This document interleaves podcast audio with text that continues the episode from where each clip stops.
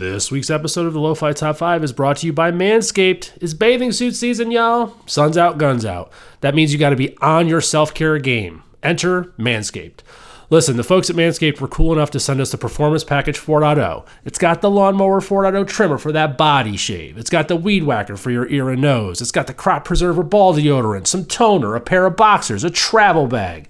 Listen, whether you need to take care of some manscaping yourself or got someone in your life who does, this is your answer. These trimmers are waterproof. They're going to make you smooth, clean, more aerodynamic for that inevitable belly flop you still do to make your friends laugh. I'm using these products myself and genuinely I actually love them. Like way less nicks and missed spots, so much easier than messing around with razors, especially in those special bits. Uh, Manscaped is a lo-fi favorite, guys. Get 20% off at Manscaped and free shipping with promo code LOFI at manscaped.com. That's LOFI at manscaped.com. Now, on to the episode. I wanna know what love is. I want you to show me. Jeremy, it's summertime and we're back. I wanna feel what love Is it summertime? Because I'm wearing a hoodie again today. It's summer where I am. It's like it's big time summer. It it can't make up its mind over here. Uh, That's what I'm just saying. It, it like Tuesday it was summer, and today it's like mid spring, and um, I need less fickleness in my weather. Then you, my friend, need to leave the Northeast as soon as humanly possible. Yeesh, yeesh. I should follow you down there. How you doing, bud? I'm good. Uh, you know, uh, hot, but other than that, things are things are pretty good, man. I got uh, I got nothing to complain about. How about you, man? Same, same. We had a big, uh, big week in the family. We've had some visitors. We've had a wonderful celebration. I think I said celebration last time. I think you did. I think I did. And now, you know, I'm ready to record some uh some lo-fi. Well, so good news, bad news about that. So good news is we're gonna do it. Bad news is how? Question mark. Oh, I brought back the mystery spinny picker wheel of genres 3000.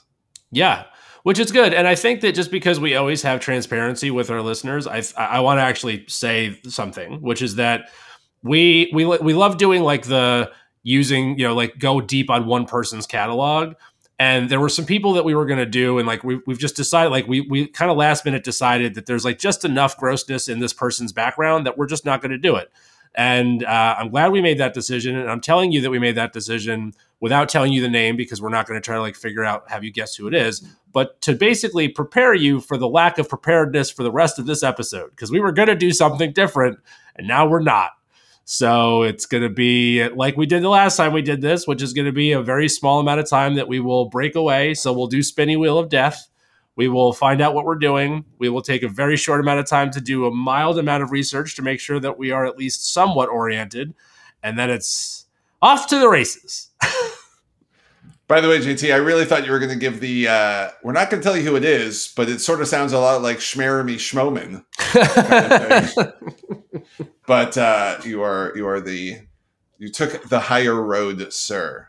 Well, I do have the spinners ready to go. I made a little tweak so Oh, that we can uh, we can have a little fun. Just gave us a little bit more, you know, narrow down the genres a bit. So I'm going to now put in front of JT for the first time the categories that we'll be choosing from today.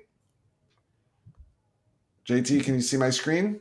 I can, and I will read them out loud. Let's see. We've got biopic, drama, sci fi fantasy, rom com, non comedy sports. Oh boy.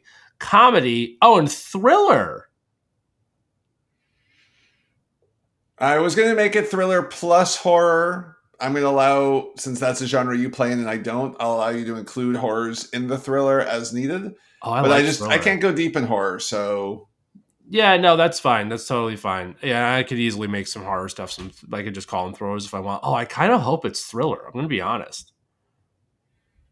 All right. Well, let me know and I'll push the spinny button and we'll see what happens. All right, spin it. Let's go. All right. In your in your head, everybody, make one of those like uh the, the not the not the Wheel of Fortune spin sound. I want the Price is Right. Um, what do they call that one? The, the their wheel. Spin the Oh, wheel. Just spin the wheel. Yeah, just spin the wheel. I think. The big Yeah. wheel. Yeah. Here we go. It is making that noise in my headphones right now, just so everybody knows I'm hearing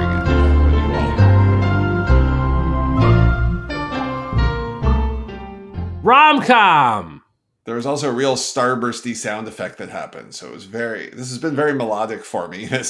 It's, JT's just watching li- words flash on the screen, but I'm sitting here with sound effects and animations and stuff. Yeah, none of that's happening right. for for me or the audience, but that's cool.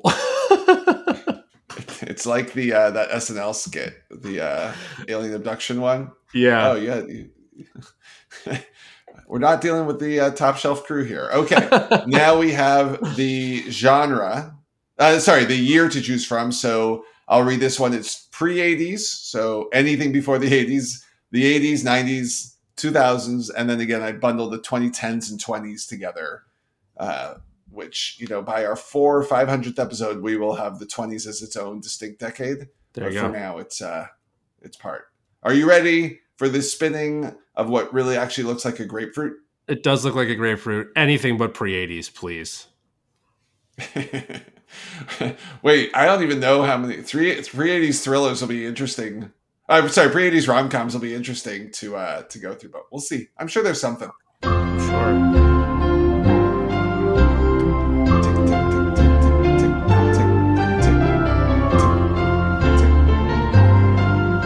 Got 80s rom-coms can you deal 80s is listen, anything but pre 80s was fine. 80s I can definitely make work. Pre 80s would have been an unmitigated nightmare for me, but I feel good about this.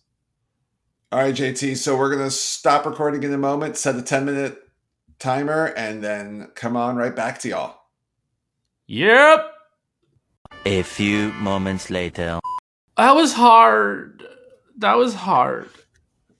Am I wrong, JT, or does the uh, would there would we say there's not a plethora of good rom coms from the '80s like we might have thought?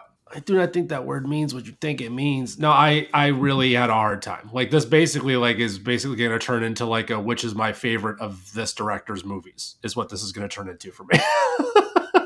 Yeah, I, I'm pretty confident that these that the lists will have high overlap because I don't think there's any other way around it.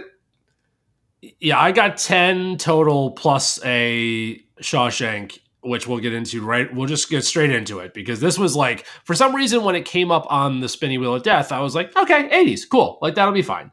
And then, like, started thinking about it, started thinking about it.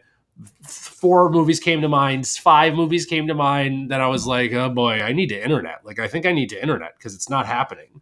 And then interneted, and unfortunately, like, was like, oh, okay, I have seen a fair amount of these once and have no recollection of most of them. So couldn't speak Right. intelligently to like any of them for the most part. So I, I have one of those in particular that I know deserves to be in the top five, but I had Sure. to put it in Pong because I can't really talk about it. I had like so I only did the the ones that I could talk about at all, including Pong, but like I don't even have a fast five because the fast five would have just been me telling you what the internet said, which we try really hard not to do on this podcast. So I was like, I'm just not even gonna bother. Like I don't know. Same. I know those movies, I've heard of them, and I'm like, cool. Well, I can't talk about it. So And I also refuse to put anything in my list that I don't actually like as a movie. Correct. So Yeah. There's a couple of those. There's a couple of the teen ones in particular that I actually just don't like, and I'm not. Uh, I'm not yielding to the fate of the spinny wheel of terrible genre choices by me. I think it's I, I I'm happy that we're at least standing on our laurels. Um, so let's get straight into the Shawshank, which is our category definer. Um, I do think there is a clear winner in this one, so I definitely have one. I think it's your turn this week, but I also never know. It is your turn this week. I know what you're going to pick. I mean, I assume I know what you're going to pick because I do believe it's the only true Shawshankable answer. I I just left in my top five only to make sure I actually had five to really talk about. So Yeah, go fine. ahead, tell us about when Harry met Sally.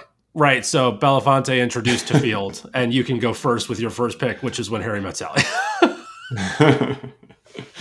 uh, you know, I, I think I think we'll treat this as like a half Shawshank in that it's the definitive answer. But why don't we give it a couple minutes of the, of the pitter patter and, and and and see what we feel like talking about this movie? sure. I, I by the way, would it, in a in a true rom com only episode would consider Shawshanking this movie over Annie Hall. So I just Yeah. want to make sure that I've stated that. Like, I think that's actually probably right. Like I think that this is like like I, I genuinely think this defined the genre. like like I don't know that after 89 you can find a, a good rom-com that doesn't have at least 3 that's from when Harry met Sally moments. I, I fully agree, and I, and I think this is where it gets interesting. Is Annie Hall? Is first of all, it, it's definitely the only other one I'd put as like this level of, you know, where where do these fit in the pantheon of the rom com genre? But Annie Hall is. I don't know if I want to say darker in a way. It's just more weirder in a way. It's got some more oddballness to it, which is part of what makes it such a great movie, but sort of pulls back from its true rom comminess. Whereas here, you've got, as you were saying, like all of the basics that then become the foundation for so many other rom coms. Yeah. I think the best thing about When Harry Met Sally that really makes it stand apart from, I think, what I would like to label as sort of the 90s and early 2000s era of the genre is almost nothing in this movie is the um, is the idiot plot, is the accidentally overheard, assume this is really about me, but it's really about you or somebody other person or someone who's not even in the storyline. You know, everything that happens in this movie sort of happens with purpose and agency Yep. right? And then, I mean, it's just so much fun. You know, it's fun, it's quotable, it's easily rewatchable. The uh, the the it, it has its time and place in a really nice way. Without it doesn't feel dated, but it's definitely happens when it happens. I was actually just going to ask you when the last time you saw this was. Mm, I'm going to go with ten plus years ago, but probably not twenty plus years ago. Okay, because I've seen this again in the past like three years, probably, Okay, and was I don't want to say surprised because I hold this movie in pretty high regard, but was delighted at how it holds up. If you remove the technology and fashion, it's like it's just good. Like, and it's because of what you Yeah. said, right? Like everyone. It feels like it could actually happen. All the things are like those are all plausible, weird, and of course hilariously coincidental, but like all totally reasonable, and everybody acts accordingly and it's just so well acted. It's so well done. It's a great movie. It's a great movie. Absolutely agreed. I I also think the the vignettes, the old people talking at the camera at the throughout the movie.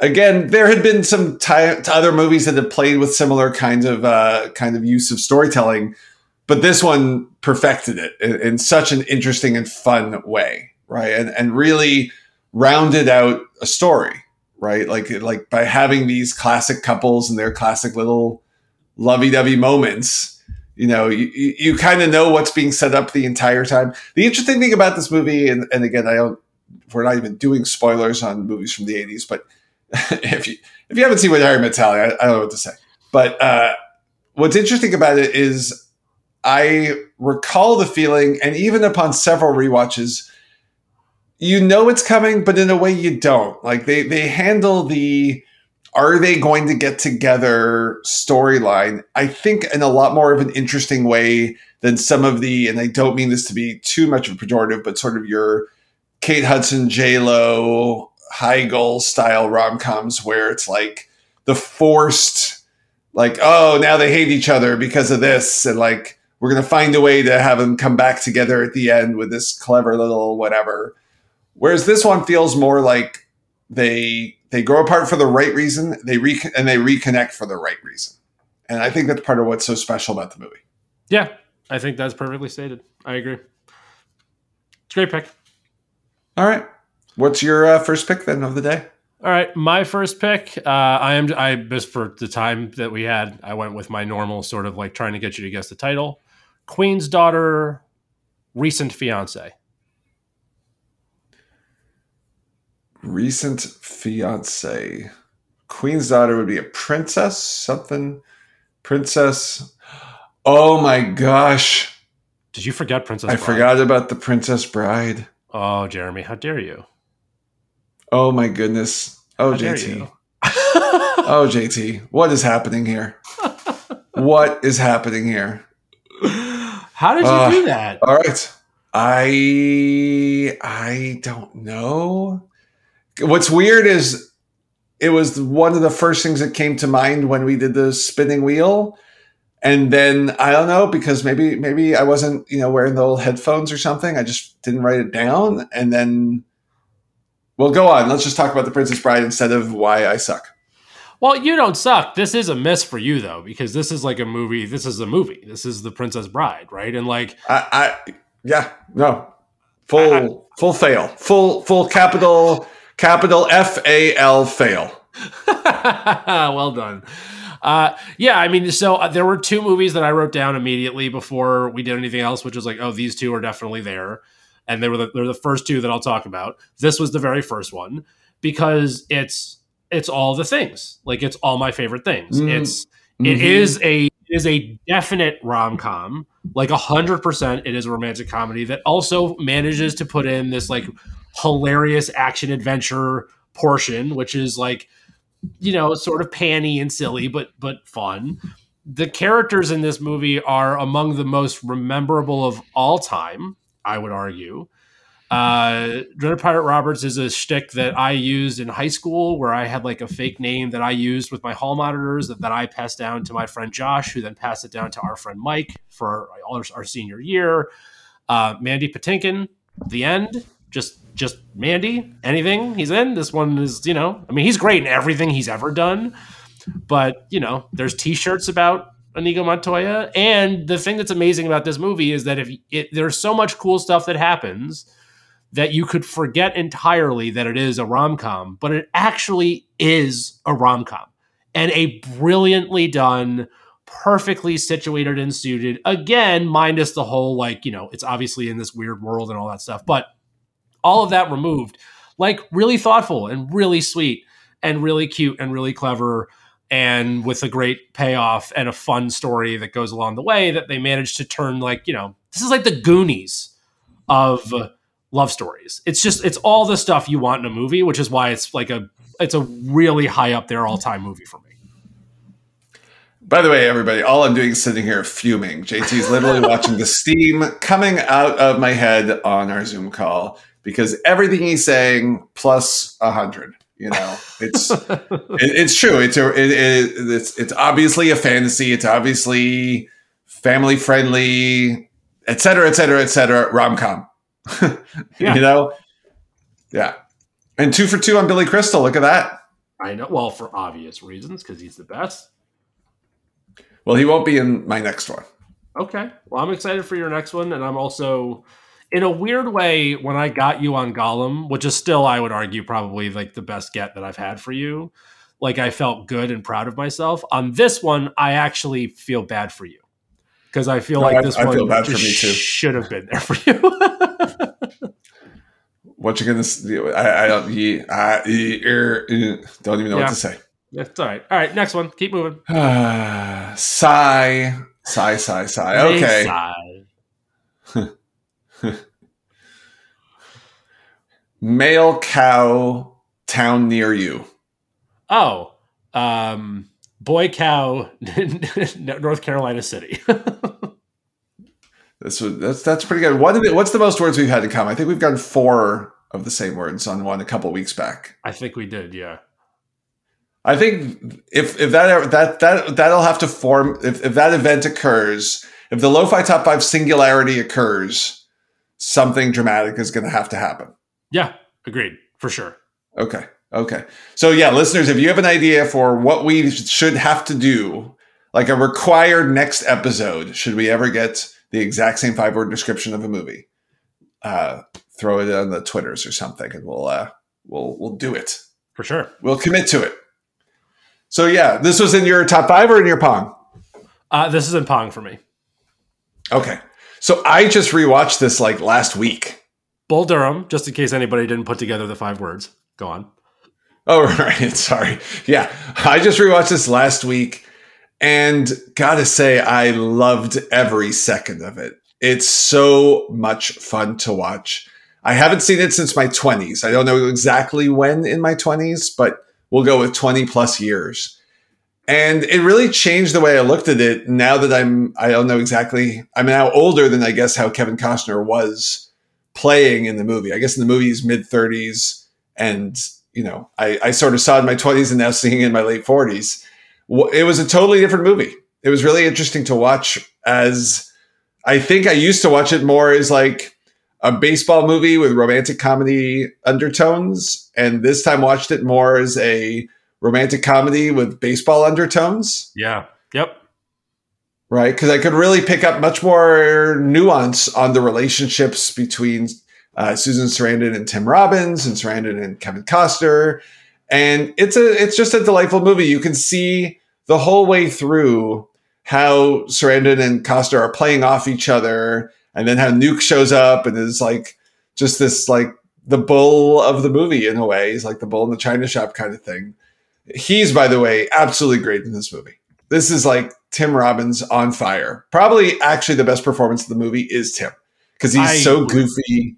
Totally agree with that. I actually think this like is one of my favorite examples of of how big his range is because then you've got like this and then Mystic River is like the two polar opposites, and this is like th- this was Tom Hanks. Like this is where he he could have done the Tom Hanks thing, like the goofy, funny, all those things. He could have been that forever. And I love, I actually love him in this movie. He's my favorite part of this movie by a lot. Oh, really? Yeah, Very nice. Uh, and I, I also felt again, I think part of why I picked this one again from our not too big a list, but one of the reasons I liked it was it also has a very real feel to it. Like the characters feel real, they feel very invested in their lives, like they have real world problems, real world emotions. And while it's obvious throughout that Costner and Sarandon are gonna like play this game with each other, it's really done in a really fun way. And um, Costner's often kind of criticized as a bit of a wooden actor. I think his I think his Crash portray like if if we had seen more Crash Davis from uh, Costner, I think he would have received quite as much criticism. I don't know, but while watching, I noticed like he wasn't that wooden in this movie. I don't know if it's something he just sort of developed afterward, but if there's one thing that I, as much as we'll talk about how we might like Nicole Kidman, but she doesn't seem to have chemistry, all three of them, and even all of the all of the baseball stuff and all the everybody in this movie seem to have great chemistry with each other. Like I'd love to have seen this cast make four more movies. You know what I mean? Yeah, for sure. Yeah, and so you actually hit on the reason it's not in my top five is because this for me is still a baseball movie. It just is. Um, and and I haven't watched it in a long time, and so probably that's because you know, fourteen year old JT who saw it the first time, and maybe again again my twenties JT was like, oh, this is a baseball movie that has like this like weird thing with this lady. Um, now probably it would change. Um, but yeah, the standout for me in this is and will forever be Robbins. Like he's so good. It's just like such a perfect. It's he's it's such a perfect portrayal. Yeah, exactly. And uh, it's it's funny thinking back to this and when Harry, when Harry Met Sally is how much they had scenes that were so iconic at the time, like the Bull Durham scene of them talking about the wedding gift. Yep. I remember what like that was the topic of conversation was that scene like that the zeitgeist of this movie was that scene everybody would quote it everybody would talk about it more so than the movie itself like that was the the the, the big takeaway was like remember that movie where they were talking about what to buy the wedding at the pitcher's mound Yeah. Yep. Yeah. That's great. That's great. See, that's the stuff that like I missed because I wasn't like around when this came out, obviously. So that's fun. It's a great movie. Listen, it's a great movie. It was very firmly in contender pong, but again, it's just one of those movies that like is more of a something else for me than than a rom com. i think if i hadn't rewatched it a few weeks ago it probably would have been back in pong for me also i think that was the like it's a bit fresher in my head Right. That was well. That that's the moment that you got to tip over, which is good. That's cool. That's that's Yeah. why rewatching movies is fun. Like that's part of the fun of it, right? Is you go back as a different human and watch it and go, oh, Totally agreed. I, I, I've been doing that a lot recently. The, the the craziest one to rewatch actually was Starship Troopers, which we'll have to talk about in the next few weeks we will because watching it now, like even then, I knew that it was a, a a piece of satire. Like I, I had followed that movie. I read the book when it first came out, And I knew that Verhoeven was trying to make a satire, so I never got too. I never liked it actually that much because I just thought it was like sort of a weak sci-fi action movie. Now watching it in this current era, especially with like NPH on top of his game and having this role, just super fun. Yeah, dope, fun. All right, my next one is the is the other one that I wrote down absolutely instantly. Uh, it's kind of an easy five words, but that's fine. Arriving in United States. Uh, I have I have this as well. Oh, in your top five? Uh, I do. I hadn't written a. I was gonna. I, I I will be honest. I did not pre-prep my top five uh, words, so I was just gonna riff off it. Uh, I would have probably done arriving. I'm gonna write some down while you chat for a quick second. Okay. Well, so this is Coming to America. Uh, Coming to America is one of my favorite comedies from the 80s, probably Hard Stop. Um, this is absolutely peak Eddie Murphy. I think Arsenio Hall doesn't get nearly enough credit for how hysterical he was in this movie. Uh, but it's a rom com. Like, this is very much about you know the prince falling in love and then like the relationship with his father and the father. And like one of my favorite scenes from the 80s i think in general is like when the queen and king show up at his house at, at the mcdonald's house. Like that's hysterical. That entire sequence is just so ridiculous.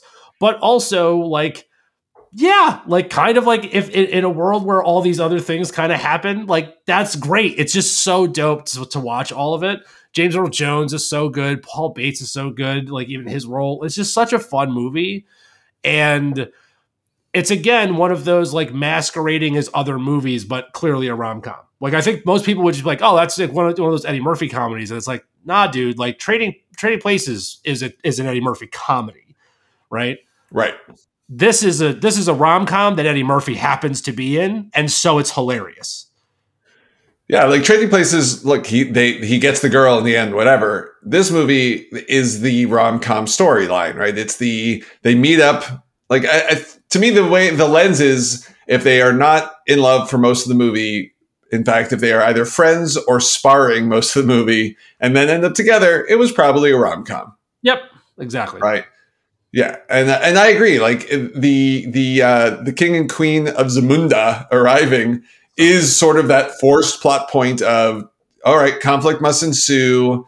You know, again, it's not the idiot plot with overhearing. It's instead it's sort of a twist on the idiot plot that like you know the obscure set of rules that we must follow type of plot line, the the Romeo and Juliet in a way, but done really nicely. Yeah, and I think it was like a fun way to do it too, because it avoided, for me anyway, it avoids the idiot plot entirely because they just, again, like establish from the beginning these rules. It's not like you find rules all of a sudden. Like the movie starts with this guy shouldn't be doing this. He can't be doing this. There's a whole thing he's supposed to be doing. He's doing the opposite. And then it continues to get worse and worse and worse and worse as he gets deeper into the I don't want to do this thing because it actually looks like a life that he would want and all that nonsense.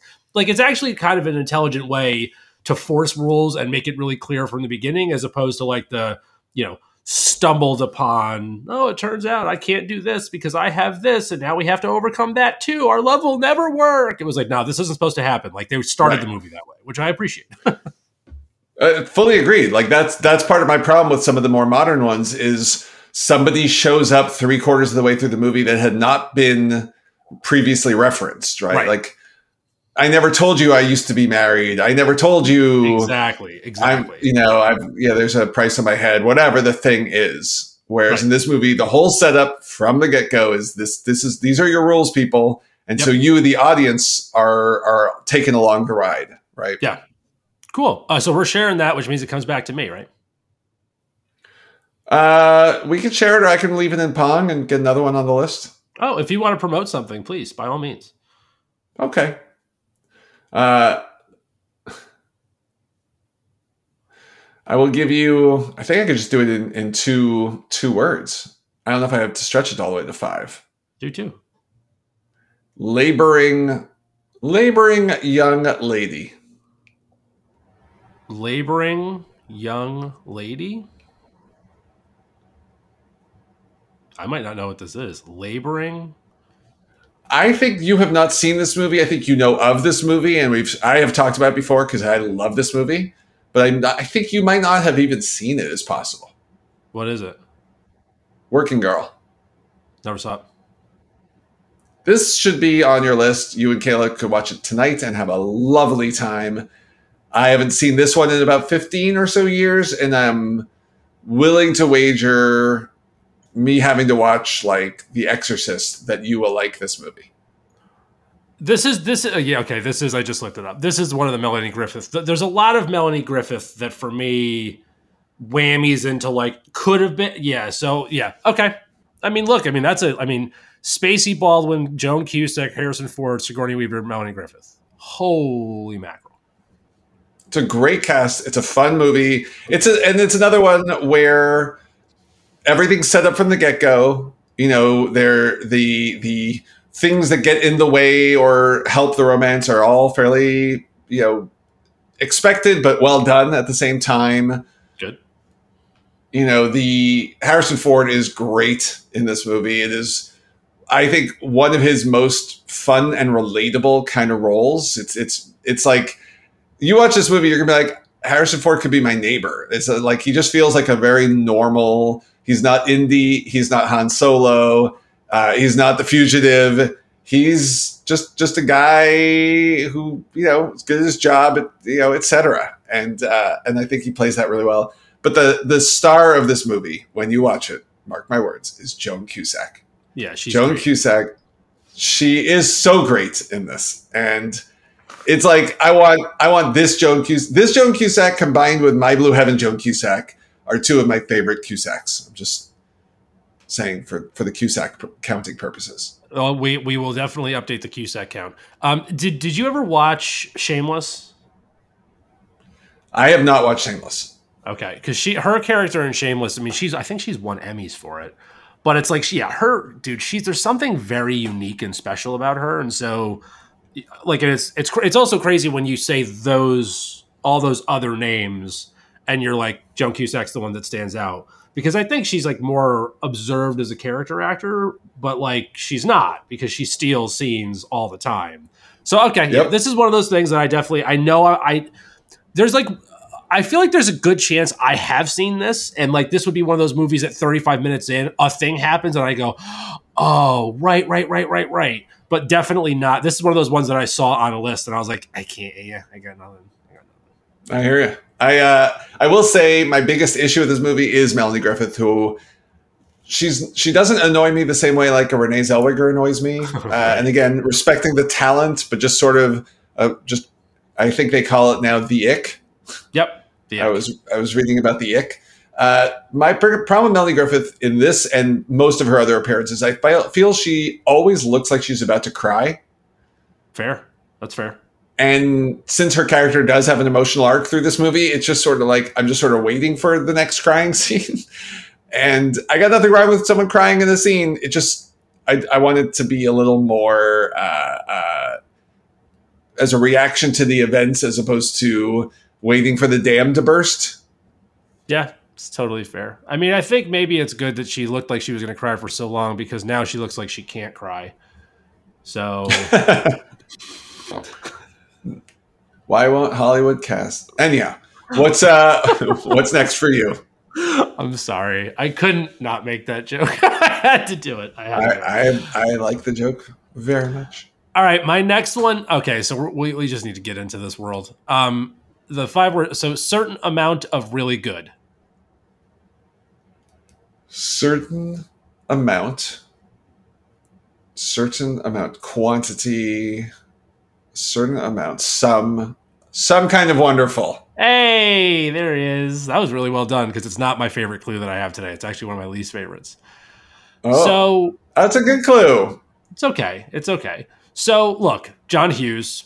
I mean, I've got a. There, there's more coming, by the way, like in some capacity, whether it's Pong or not, doesn't matter. This one for me is slept on. I actually think, with one exception, that this is like one of my favorites that he did, uh, because I think he sort of fixed a lot of problems I had with ones he did before, and also three very important words just Mary Stuart Masterson. I love her so much in this movie. And her aesthetic in this movie was like a really big driving force for uh, like sort of like the fashion that would happen in the early '90s and and sort of mid '90s for a lot of like a like sort of that punk, that female punk scene and that vibe, right? Like she was a really kind of a, like a really dope character that I get I think gets slept on because everybody thinks about like his other films. Like that was a really cool character. Like super cool character. And I also like that they made Eric Stoltz, who was also, I thought, was so good that this wasn't like the rest of the Brat Pack. Like I really liked that it was him. Um Right. like that they kind of made him the adult right and sort of the not cool person so it wasn't like the same thing as as most of the things were happening at that time which was like you know this poor girl who's not the then the girl becomes a thing and somebody notices her because the hair and then all of a sudden the wind was right and the porsche and blah blah blah blah this one was like nah this dude like his family drags on him the entire movie his dad hates like his, him and his dad are constantly at odds He's trying to take his. Le- I actually really like this movie a lot, and surprisingly remember a lot of it where I don't for some of his other ones. His other ones, like there's two or three of them that sort of just blend together for me, and then this one and one other one really stand out. And I just felt like some kind of wonderful wouldn't be in your top five, and I love Mary Stuart Masterson so much in this movie that I was like, yeah, this is it. This is the one I want to talk about. I, think it's a great pick, other than the fact I can't remember it at all. That's fine. That's totally This fine. is not. This is not. This is not. James Spader is in Pretty in Pink, right? correct. That's correct. Yeah. Okay. Uh, my the thing I know most about this movie, other than than the cast, as you mentioned, is the uh, as we've talked about before, the Lick the Tins cover Yep. of Can't Help Falling in Love. Um, so I wish I could join you in the conversation. I, I saw it on a list and I was like, well, I don't remember it. But I gotta say, I just pulled up John Hughes's actual writing list really quick. Yeah. Can we just take a quick moment? Are you ready to hear? The, I'm going to go with with. I'm going to skip one title, exactly one. Okay. This starts in 1983 and goes till 1990. And by the way, after this, there's still like 10 more, but just this list Mr. Mom, Vac- Vacation, 16 Candles, Breakfast Club, European Vacation, eh, Weird Science, Pretty in Pink, Ferris, Some Kind of Wonderful, Planes, Trains, and Automobiles. She's having a baby, Great Outdoors, which I personally don't like, but many people love, Uncle Buck, Christmas Vacation again, and Home Alone. Right. And then after that, there's two more movies that I like a lot, but most people haven't seen, which are Career Opportunities and Yep. Dutch. I love Dutch. Love Dutch. I love Dutch. Let's rewatch Dutch and have a Dutch episode because there's I, there's can't be that many podcasts about Dutch. I'm gonna go search Spotify right after this call. I think And, you're going uh, to find a lot of the- things that have nothing to do with movies if you search Dutch on Spotify.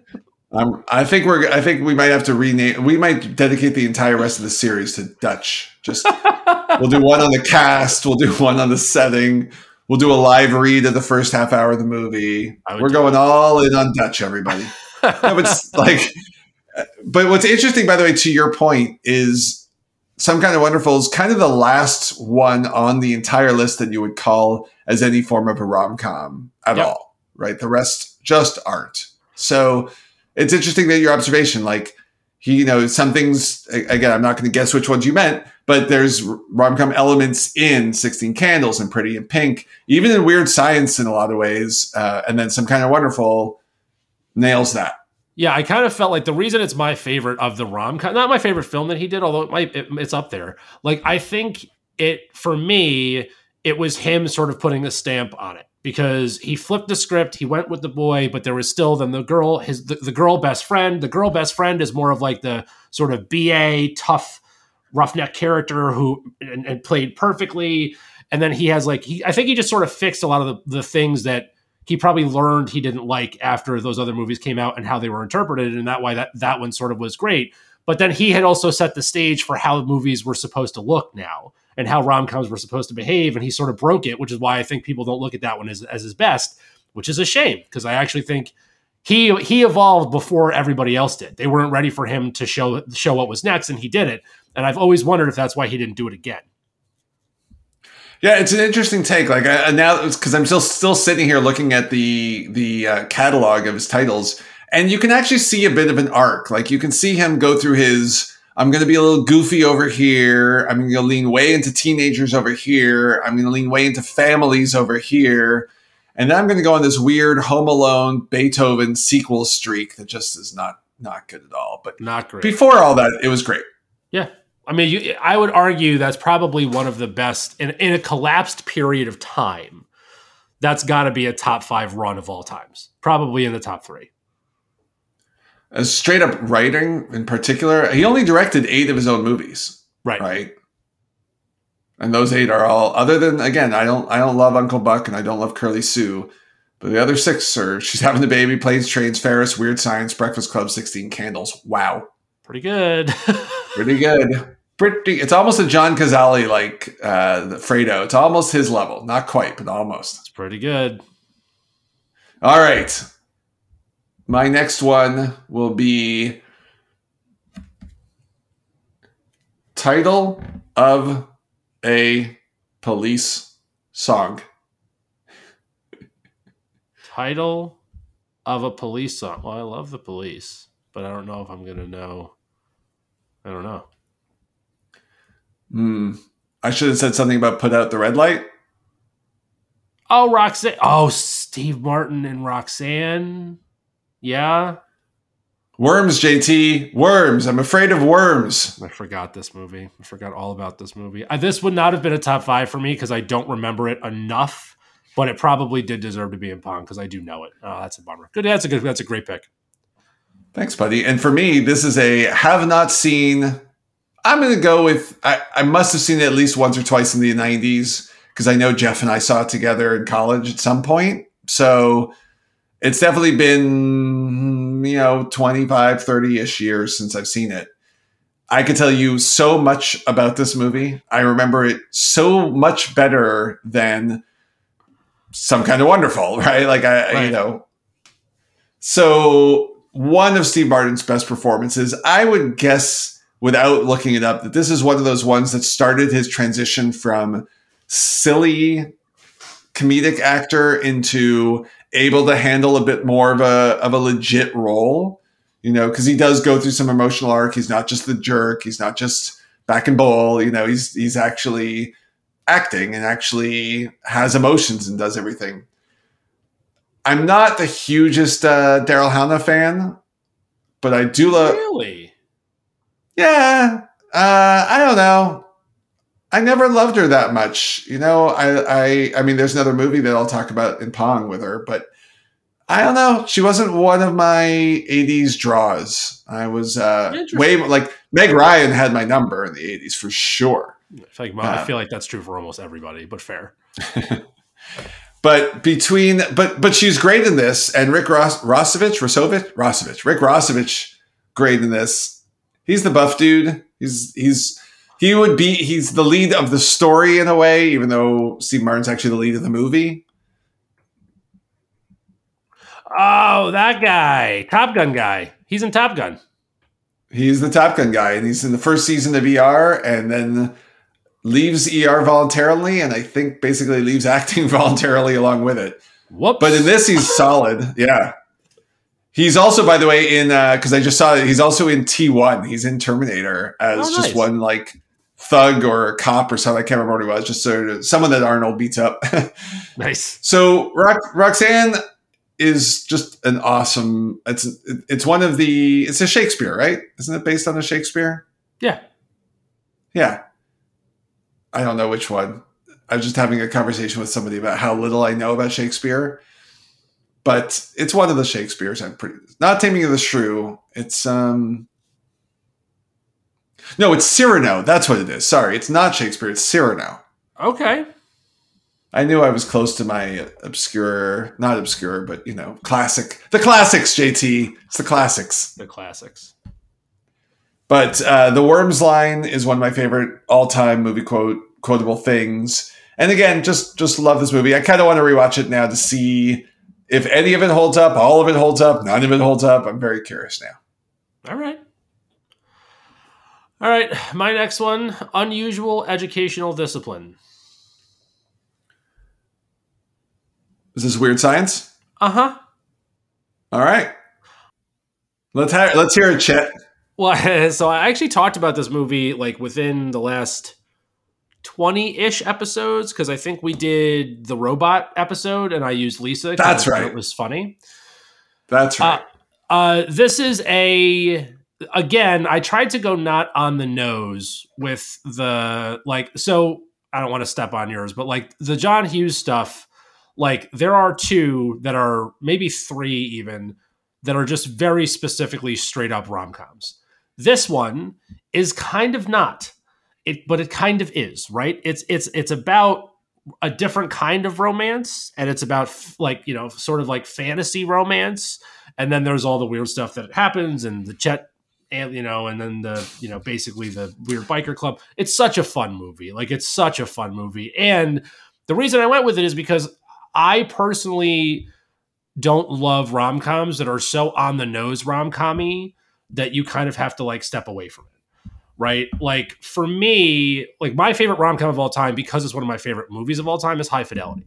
And the reason it is, is because High Fidelity is actually about a dude breaking down, right? Like a guy who is like in an utter spiral downfall, who's on the brink of serious depression, trying to figure out who he's supposed to be. And then they introduce all of this love interest and these people that care about it. That's a fun way to do a rom com for me. Like, if you're going to make me laugh about relationships, show me them falling apart or not working, but like in a natural way, not in a like, the bus got in between us and we couldn't go because the train, you know what I mean? Like, I hate that stuff. And I live Yep. with a, a person who grew up with that being sort of the thing that you're supposed to like. And so my wife, Kayla, watches so many rom coms and I've watched so many of them with her, and I just don't. I just don't. I'm just like, okay. I'm like, they're fun. Like, unless it's Kate Hudson and Matthew McConaughey, I'm out. Like those two, for some reason, have my number and make me laugh. But every all the other ones, like every, as you said earlier, every Heigl, every Diaz, every J Lo, I'm like, fine, fine. I'll write this movie for you. I'll save you the hours fifty. Let me just tell you how this ends. Versus Weird Science, which is like unless you take a step back, I think you'd forget that there's like it is kind of a, a comedy about like Romeo. They they built their dream girl, and then that dream girl kind of turned into a maternal thing. So there's an Oedipus deal, which is weird, but it's still very funny, and the movie makes me laugh, and it has one of my favorite scenes of all times that they can never make again, which is Anthony Michael, Michael Hall in the blues and in the jazz bar. Never again. No one. You can never Never. make that again. And it's one of the funniest scenes of the '80s, and I will die on that hill. No, for for sure. I, and the the other part of this, by the way, what's interesting, like timing wise, zeitgeist wise, is this is like Kelly LeBrock becoming this household name, and then also sort of subsequently disappearing Disappear. very very quickly. Yeah. odd. Yeah, I've always wondered what happened to her and have never bothered to look. Should we look? No, Okay. I choose to believe she was actually a robot created by two people in their bedroom, and this movie exposed her, and then she had to go underground in hiding. I'll accept that theory. And then she came back as Katherine Heigl with a new skin suit in the 90s. It's a it's actually a documentary. Okay. Courting a rock. Romancing the Stone. Correct. Pong. Pong. Okay. Yep. So Kathleen Turner, Michael Douglas, just Joan Wilder. Just Joan. There you go. I haven't seen this movie for a long, long time, but I remember loving it. What's funny to me is to this day, I, when someone tells me they're going to Cartagena, all I think about is this movie. I'll always say, "Watch out for the crocodiles." Watch out for the crocodiles, yeah. I'm like, as far as I'm concerned, Cartagena looks exactly like it did in whatever it was, 1987, Romancing the Stone. That plus again, just so many new things were being done in a movie like this. Like Michael Douglas as your Indiana Jones style character, except he's just terrible, you know, and, and has a couple of heroic moments, but basically just not good at what he does No. the romantic comedy author being trapped, being sort of like the meta-ness of it in a way was clever right we didn't have a lot of those kind of things sort of predates like misery and those kind of those kind of stories For sure. and i just remember it being just a super super fun ride like it's sort of in a lot of ways this whole movie is like a disney ride but then to what you were bringing up earlier with movies like uh, Bull Durham and, and Weird Science, fundamentally, it's a rom com. They meet each other, they don't like each other, they have some quest ish style thing that forces them to spend time with each other, and oh, they're in love, and Yep. it's great. Yeah, this one was firmly planted for me on the. I remember thinking that movie was a lot of fun. I think I probably saw it in my early teen years with my mom, who was a big fan of the movie, and I remember thinking like, "Yeah, this is good," and then was like, "Nah." And it's just it's one of those things where I was like, "I know it's a good movie. I remember thinking it was good." Outside of like maybe the Cartagena thing, also has always stuck out to me just because you don't hear that word a lot. Um, but that was pretty much it. I was like, "Yeah, I think I'm good." Same. By the way, this is another example of a kind of movie that they could just make a movie like this. I, in fact, I think of the movies we've been naming, most of which could be redone in a modern version. Like you're Oh, telling me you can't do a weird science that's happening in a metaverse, or, or like that someone's creating an avatar for their for their metaverse or for their for uh, for Fortnite or whatever, and it comes to life. I mean, like, come on, come on, Hollywood. Figure it out. just yeah just don't call it a reboot just just do a movie like this do a Yeah. romancing the stuff give us an action hero i guess the mummy in a lot of ways with you know Brendan Fraser. hollywood won't cast brendan fraser all right what's next for you Okay, so I was stuck between another John Hughes film and this one. And I my memory of the John Hughes film is far superior. However, I'm going to go with this anyway, uh, just because it's more fun. So, Magical Flat Calzone. is it mystic pizza It is Mystic Pizza. you know i've been to mystic pizza but i've never seen mystic pizza You've never seen Mystic Pizza? No we went over that topic quite a few times on the process of me going to mystic pizza without having seen mystic pizza and by the way mystic pizza is pretty tasty Oh yeah, no, it's it's actually really good. And I, I know like so this is just more pizza trivia than it is movie trivia. But so Mystic Pizza back in the day actually like made a point to make the restaurant look more like the restaurant from the movie because they were like and it, it didn't look like that. It wasn't like, oh, we're gonna do a shot for shot and we're gonna shoot it in Mystic Pizza. They made it this Mystic Pizza and then Mystic Pizza in Connecticut was like, oh like we Yeah. need to look like that now. And they did, and you know, it's it's good. It's fine. Yeah, we were there the summer before uh before COVID was we would we did a weekend in Mystic where uh they build boats, by the way. They build and restore boats in Mystic, Connecticut. There's a lovely bridge and actually a pretty cool, like hipsterish kind of food scene. A lot of like good little bakeries. Definitely a nice weekend away. If you're looking Yeah. for a place to go this weekend, everybody, go visit Mystic, Connecticut. Today's episode brought to you by Mystic, Connecticut. People are like Um, they're getting towns to sponsor them now. I know, man. We got we got whole municipalities on our side at this point. So so the thing I like about this, so it's Julia Roberts, um, and it's like before she was before Pretty Woman, before all that other stuff. So it's like baby baby Julia Roberts. Um, it's a Lili Taylor. I love Lili Taylor. Like '80s Lili Taylor is one of my favorites. Like eight, late '80s, late '80s, early '90s Lili Taylor is like such a specific specific thing that only really works in that time frame, but it's so perfect in that time frame. I love it. Um, also, like a baby Vincent D'Onofrio's in this. It's actually a really, really cute movie. This is a very much on the nose ugh, sort of rom com thing, like way more so than any of the other ones that I've picked. Like this one is just like a straight up rom com. There's no, there's nothing clever about it. Like it's a rom com. It's a, from start to finish. It's a rom com. It it avoids most of the idiot plot stuff. There is a couple. I don't think there's any over here moments, but there's definitely like, uh, wow, that was convenient. Wow, that's convenient again. Wow, a lot of things are happening very specifically for these events to unfold. But even in doing so, it's very, very sweet and charming.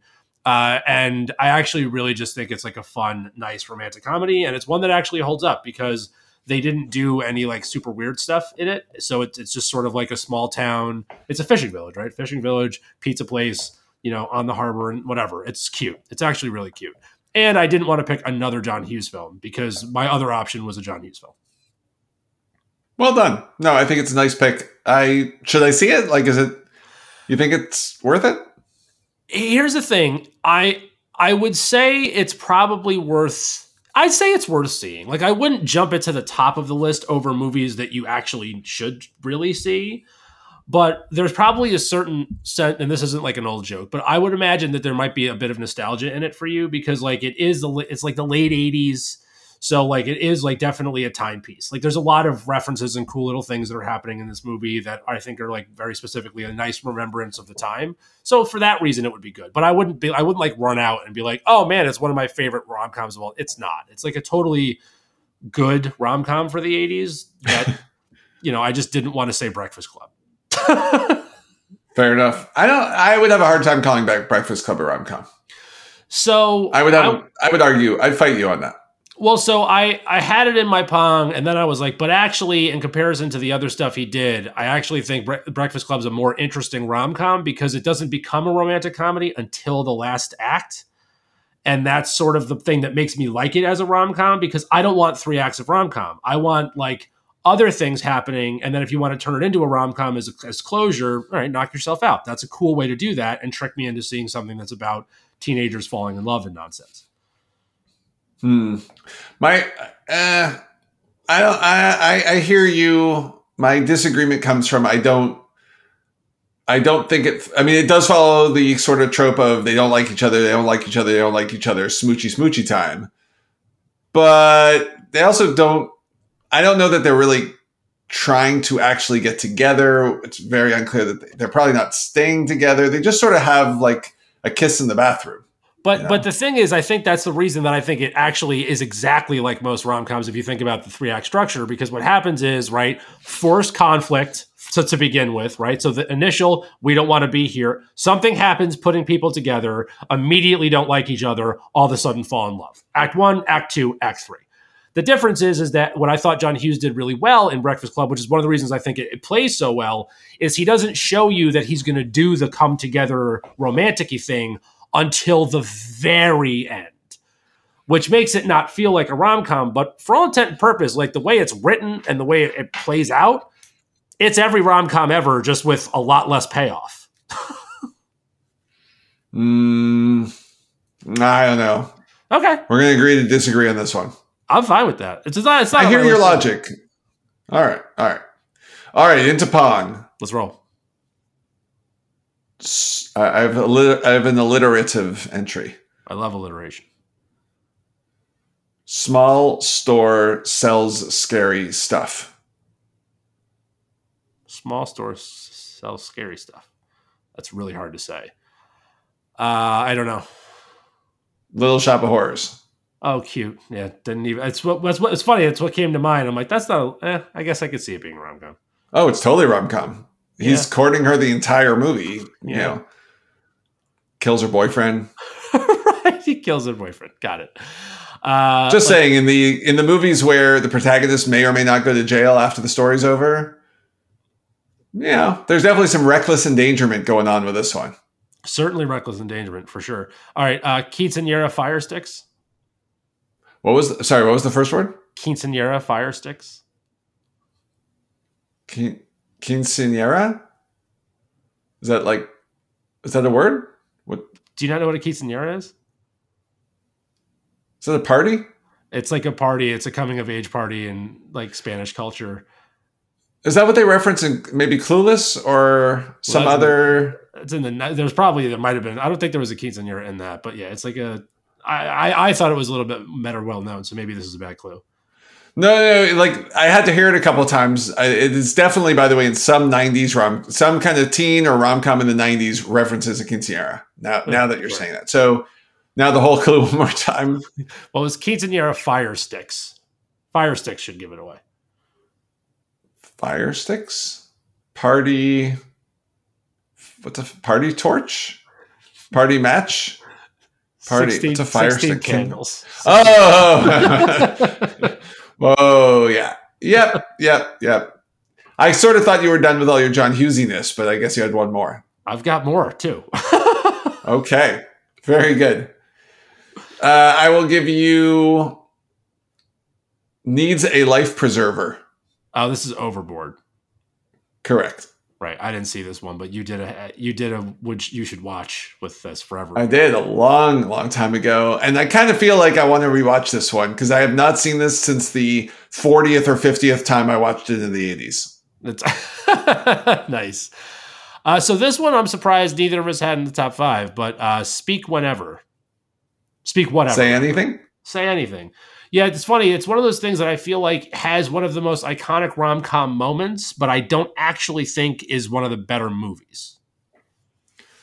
Oh, I first of all, it's just not one of my favorites. Probably just weird, weird, random. Like I think, I think we all pull weird stuff from the '80s in different ways. People who like this movie will will will really argue with you. Is that they they're like this is this is the movie like this. Well, remember that we had a rebuttal. We left this off of something. I don't remember what it was. And we had a rebuttal episode where one of our listeners came on and made a point for it.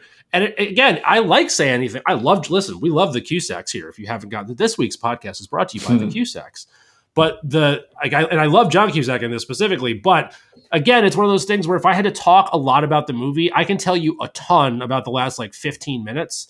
And the rest of the movie for me is kind of just leading up to the 15 minutes at the end. And I don't, whereas like the other movies I that I mentioned, I can talk a lot more about other plot points. Fair, fair. It's again, I've only seen it once or twice, and it was just not one of my just but I it. think, uh, I think I just missed it. Yeah.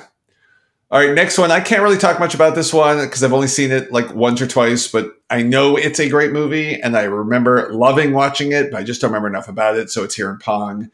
Uh, hit by a celestial object. Hit by a celestial object. Oh, Moonstruck. Correct. Cher? Cher Olympia Dukakis, and uh, our boy Cage. Cage. This is Baby Cage. Yeah, this is one of those ones that, like, I don't know if I've even seen. Oh, it's phenomenal, but it just wasn't like a huge rewatch, and so I haven't seen it in a long, long time. But I remember absolutely loving it. I know it either. I know that there's at least an Academy Award or two for this movie, so it's actually pro- it is likely the best of the movies we've talked about today, like Yeah, from a pure like quality of film perspective. But uh, yeah, yeah, I haven't seen it a while, Yeah, that's fair. long time, long time. Uh, I only have one more because we've talked about all the rest of mine, which is uh, Beautiful and Blush. Oh, pretty. The last one, the last use for the day would be pretty in rose. Yeah, and the reason, like, even though it's like a bummer to just be like, these are all the John Hughes films, like, genuinely going through this for me, that is what 80s rom coms to me are exclusively John Hughes plus the four other ones I talked about. That's it. Like, there, there just aren't other ones. For, for me, there just aren't other ones. It's totally fair. And uh, my last one, my last one's not a Hughes, uh, and it's not a good movie, but I had a lot of affinity to it. Also, in a weird way, don't like it. I can't quite explain, but um, jumped in a pool. Oh, Splash. Correct. So, uh, potentially unpopular opinion, specifically from a millennial. Don't like this movie. So it's not a good movie. Like, I actually dislike it. Like, this this movie was one that I did think of and went, uh uh nope. because the, there's a certain level of the thing that's the problem with this movie is the the conflict is too it's a little too much the the eugene levy although he is great at this character He's amazing. it's just a little a little um i'm not going to use the word violent but it's more tense than a movie like this should have had it's that and i think that's why because I know exactly what you mean and i share it but i also really like it just from john candy's stuff and tom hanks's stuff but I, Yeah. I, I get what you're you know the i think that's the biggest problem with this movie is that the the um the forced conflict per se feels not only forced but is also like uncomfortable.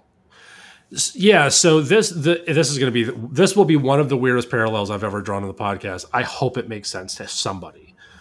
This is the the bad version of Cable Guy. Cable Guy created this really intense, odd, awkward, uncomfortable thing which you either totally understood or didn't. But it was the intention of the film. So people who walked out of that going, "I didn't like it." It's like, "Yeah, you weren't supposed to. That was the point." This movie didn't do that and made me feel the same way the whole time. So even though there's a lot of stuff Hmm. happening in it that I like, I'm like, I don't want to feel like this with these people ever. And, like I actually I really don't like that movie. I hear you. I hear you. Yeah, it's and I've talked about it before. Like I keep describing, it's not a good movie. It just also sort of fits into a place I like in a weird way. That's cool. Can't quite describe it, but yeah, the it's all it, to me. There's also almost a similarity to the ETs that like when it's like when ET's dying is when she's like suffering as a mermaid, and it's like I don't need to worry that my mermaid is dying Right. to to fall in love. Like that's the problem. Yeah, yeah, yeah. That's very well said. That's a better parallel than Cable Guy. Like, there's never a scene where you've got J Lo like, you know, stuck in a cell or something, like Right. starving to death. It's the And Rocky then- Bullwinkle. Like they had to tie her to the train tracks to make him fall in love. It's like that's boring. Like you don't need Right. that. You didn't have to do that to make this work. The- It worked before that. Ex- right. Well said. Hey, at least I didn't go with Mannequin. Yeah. Mannequin's a movie that I actually have seen parts of and have never made it all the way through and don't feel the need to. I'd say that sounds exactly right. Okay, perfect. But I've definitely seen it like a dozen times on HBO in 1988 or whatever, like a dozen or two. It sounds I mean- terrible. It's I can't even explain to my kids how much you had to rewatch stuff. Like I don't know what people who weren't watching things over and over again in the 80s were actually doing with their lives. Like I, I don't know what else what what I missed out on, which was full of rewatching garbage. Some some people were living much fuller lives clearly than I was. I just don't know doing what. Like Obviously, the answer is throwing a they were in- football? They were in Cartagena.